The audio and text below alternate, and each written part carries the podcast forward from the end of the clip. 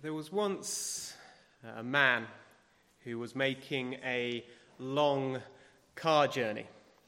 And inevitably, uh, he came to the point where he needed to stop for petrol. And after refueling, he was driving for uh, a further five hours or so before he realized that he had left something behind.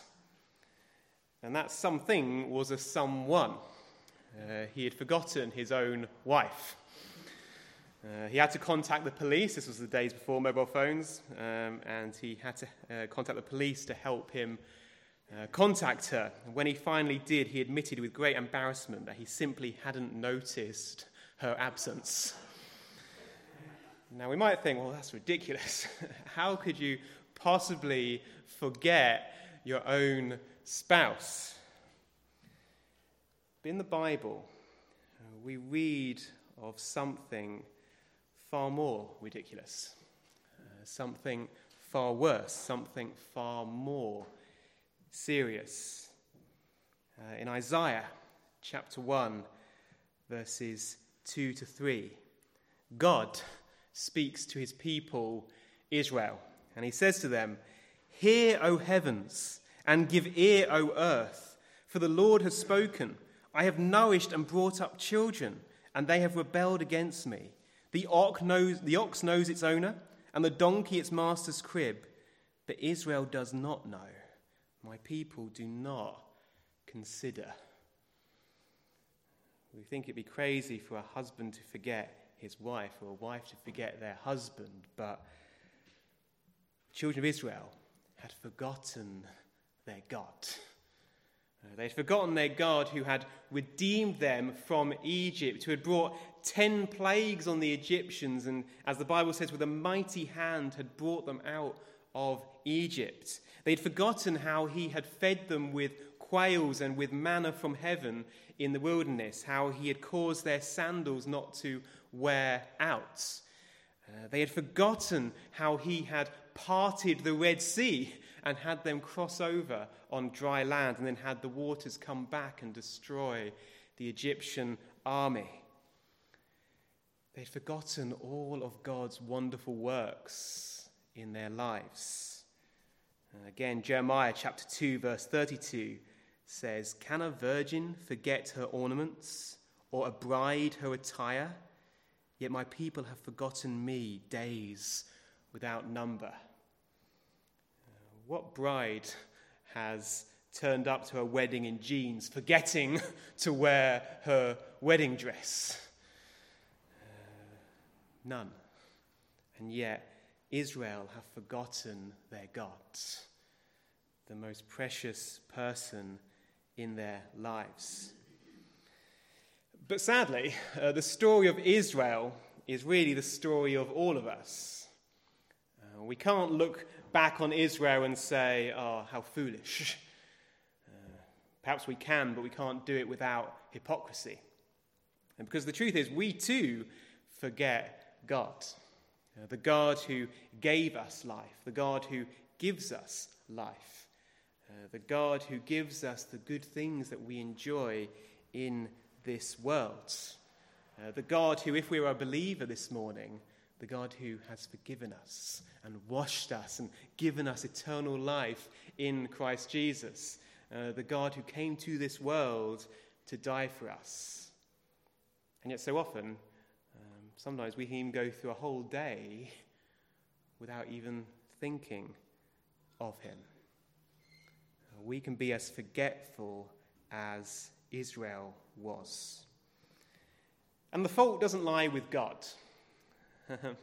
the reason we forget God isn't because he is forgettable, uh, it's not because he is absent.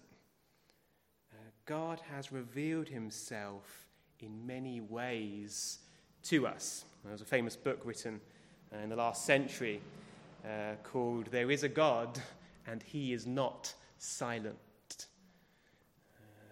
God has made it abundantly clear who he is. And we see that uh, in this passage that we read in uh, Joshua chapter 4.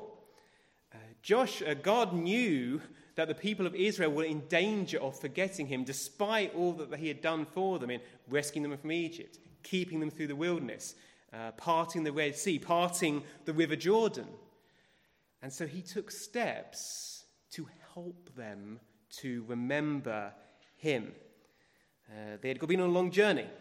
Uh, they were tired, and perhaps they had seen the Jordan River as an insurmountable obstacle. Remember, this was the generation after the generation that had crossed the Red Sea. Uh, this generation of Israel had not seen their parents cross the Red Sea. And perhaps they would see this Jordan River as a step too far. But again, God tells them, Do not be afraid. And he instructs the priests to walk into the River Jordan. And as the priest's feet touch the water, the waters are drawn back. Uh, God, as it were, creates a dam upstream, and the Israelites can cross over on dry land. And the priests stand with the Ark of the Covenant in the middle of the Jordan until everyone has crossed over. And once the people have crossed, uh, God commands Joshua to take 12 stones from the middle of the Jordan River. Uh, the place which just a few minutes previously, or perhaps a few hours previously, had been underwater uh, beyond the reach of any at that time. God tells them to pick up 12 stones, put it on their shoulder, and to make a monument which will ever after be a memorial to what God accomplished in parting the River Jordan. Uh, if you're curious about what the picture is on the front of your service sheet, it's supposed to be a rock, a stone. The printer didn't come out quite so well as I hoped. Um, but it's a stone to remind us of what God instructed these Israelites to carry these great heavy stones in the middle of the Jordan River and to make a monument so that ever after they would remember. So that when their children ask them, when they're walking by the Jordan River and they see this big pile of stones, and they ask, What do these stones mean? Their parents were able to tell them that it was when God parted the Jordan so that he might give the promised land to his people. And yet, even so, the people still forgot. Despite this memorial, despite this wonderful, miraculous event, which you would have thought would have stayed in their memories not just in the people who it happened to lifetime, but throughout the generations. Yet Psalm 78, verses 10 to 11 says, Israel did not keep the covenant of God. They refused to walk in his law and forgot his works and his wonders that he had shown them. They forgot. They forgot what God had done. Um, but perhaps you say this morning, oh, well, that's, that's, that's, all very well for them, uh, but God hasn't done anything like that for us. Um, there's no pile of stones we can point to to see what God has done for us. So, what mighty miracle has God done and given us a, a monument to last through all the generations? Well, the truth is, God has left a record of his mighty deeds. Uh, most of you have one in your hands right now who have easy access to it. Uh, God has left us a full record of his wondrous works and his mighty deeds. Now listen to what Romans chapter 15, verse 4 says. Romans 15, verse 4 says, Whatever things were written before were written for our learning that we, through the patience and comfort of the scriptures, might have hope. I think I've said this before, but I'll say it again. That's one of my favorite verses in the Bible. Uh, because Paul, in that verse, says, Whatever was written in this book, anything from the book of Genesis right through to the book of Revelation, was written for our learning that we might have what? That we might have hope. That's why God wrote the Bible. Uh, he didn't write the Bible because he hates us and just wants us to memorize uh, something like a teacher in school wanting us to learn battle dates or whatever.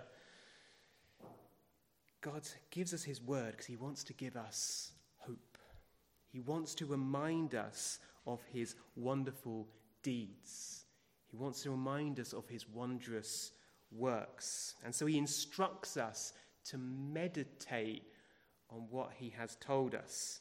Again, Psalm 77, verses 11 to 12 says, I will remember the deeds of the Lord. Yes, I will remember your words of your wonders of old. I will ponder all your work and meditate on your mighty deeds. This truly is our life, or at the very least, it points us to Christ, who is our life, who was God's mightiest deed uh, when Christ came to this world and died on the cross. We should be constantly feeding on this word because it tells us of the greatness and the magnificence and the wonder of God. Let me go back again to the Old Testament, Deuteronomy. God told this to the people. He said, Lay up these words of mine in your heart and in your soul, and bind them as a sign on your hand, and they shall be as frontlets between your eyes. You shall teach them to your children, speaking of them when you sit in your house, when you walk by the way, when you lie down, and when you rise up. And you shall write them on the doorposts of your house and on your gates, that your days and the days of your children may be multiplied in the lands of which the Lord swore to your fathers to give them like the days of the heavens above the earth. God says, Write these words on your doorposts. Uh, write them on the walls of your room so that when you wake up, it's the first thing that you see.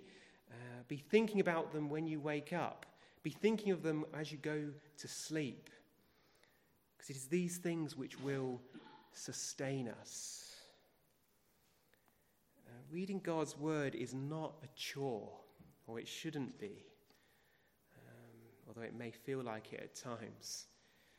When God is teaching us to read His Word, He's doing it for our benefit, that we might be strong, that we might be like a tree planted by rivers of water.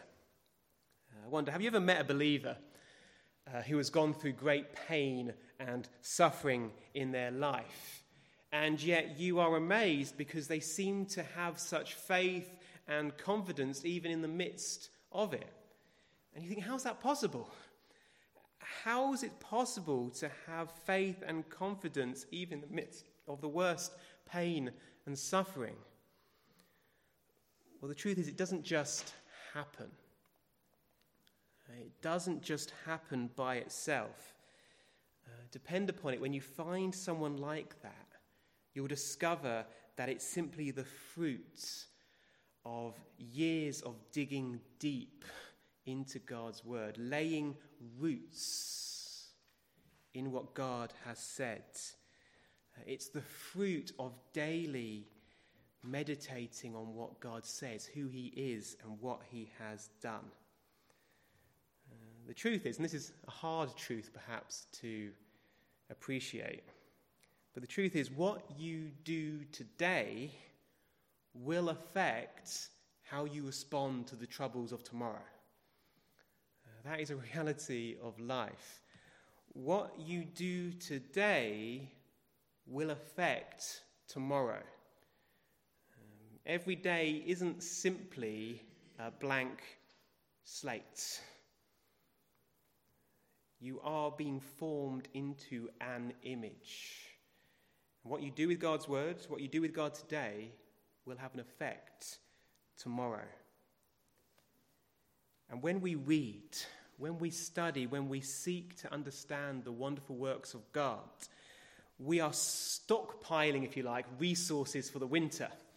We should be like squirrels burying the nuts in the ground, ready for when the winter comes. This is why it's important to remember, to memorize Scripture, to have these things in our minds. Because although we may not need them necessarily right now, the time will come when we do need them. Uh, it's like storing oil in your lamps ready for the night. And it's not only uh, through the Bible that we can stockpile help for the future. Uh, many believers throughout history have found comfort through making records of God's wonderful working in their own lives. Um, I almost spoke on this passage instead of this one this morning, but a little later in the book of Samuel, uh, we read of how the Israelites were in a bad place. Uh, they were, the Ark of the Covenant had been stolen by the Philistines, and they felt bereft and they felt uh, at the complete end of their tether. But Samuel and the people pray to God, and God gives them a mighty victory against the Philistines. And Samuel, after the victory has been won, he takes a great stone and he uh, pours a drink offering on it, and he calls that stone Ebenezer. And Ebenezer means God is our help. And he tells the people, Thus far has the Lord helped us. And he puts that great stone in that place where they won the victory so that ever after they might remember how God helped them. Uh, do you have Ebenezer's in your life? Do you have points in your life where God's helped you in some wonderful way and you can point to that time and say, Yes, God is for me. If He was for me then, He can be for me now.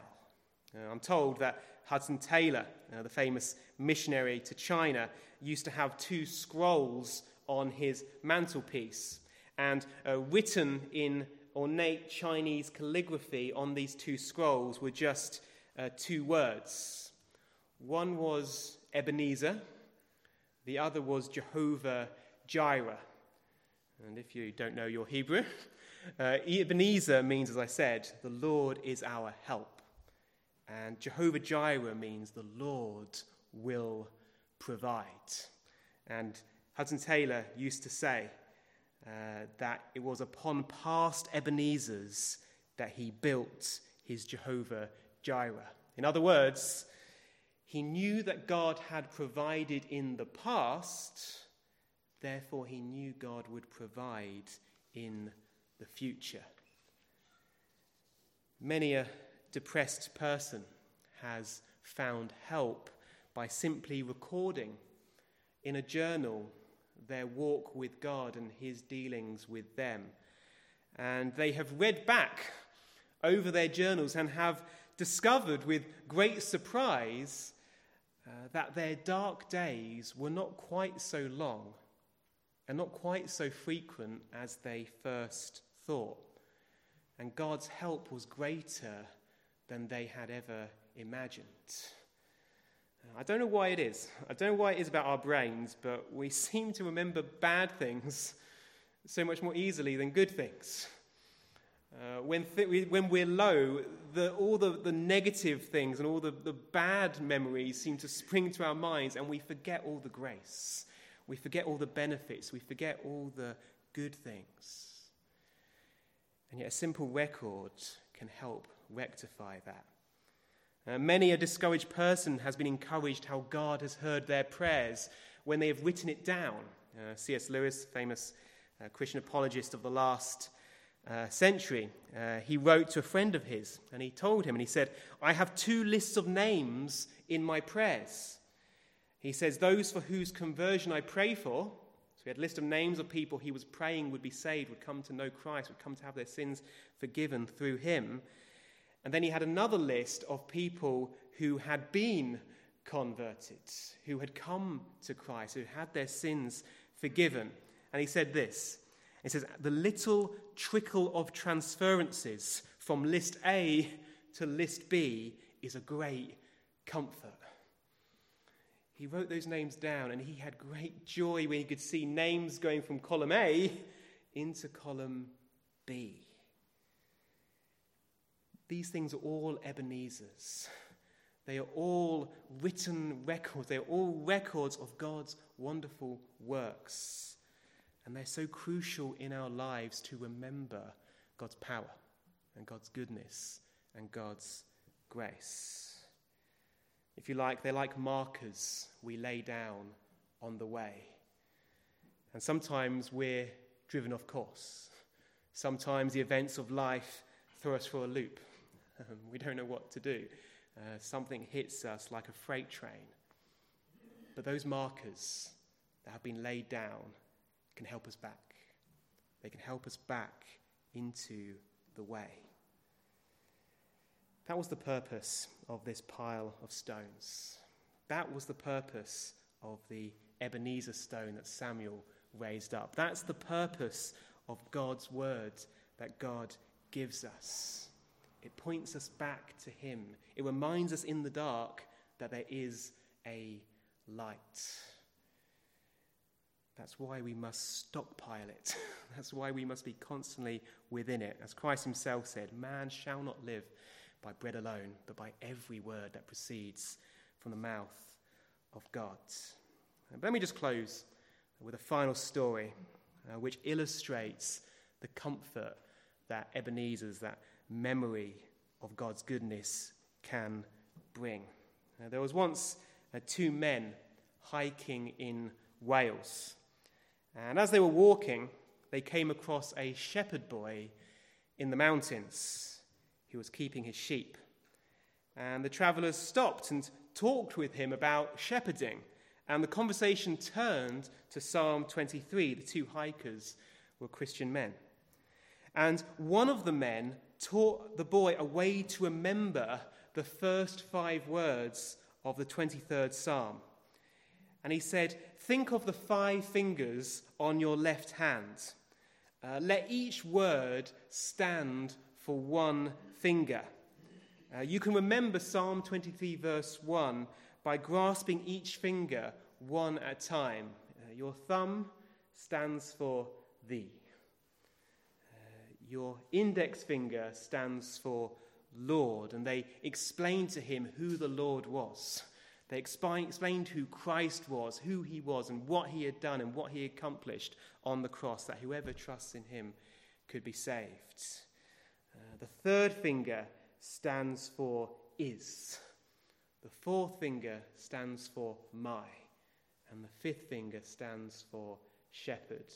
The Lord is my shepherd.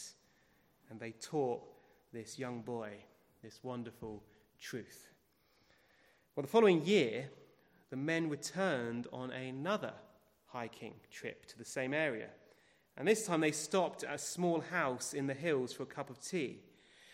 And on the table in this house, they saw a picture of the very boy they had met the previous year. Yes, said the woman who lived in the house. That was my son. He died last winter in a storm. He fell down a cliff and lay there a long time. Only later did we find him. But then she said this there was something strange about it, though, uh, which we've never understood. When we found his body, his right hand was grasping the fourth finger of his left hand. And the men responded, We can explain that. And they told the mother what had happened the previous year.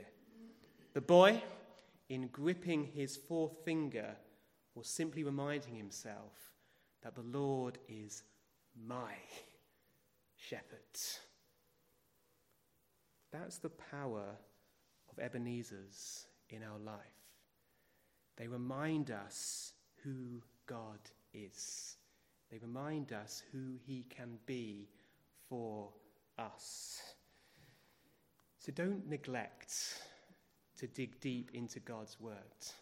Don't neglect to take note of all the wonderful works in your life.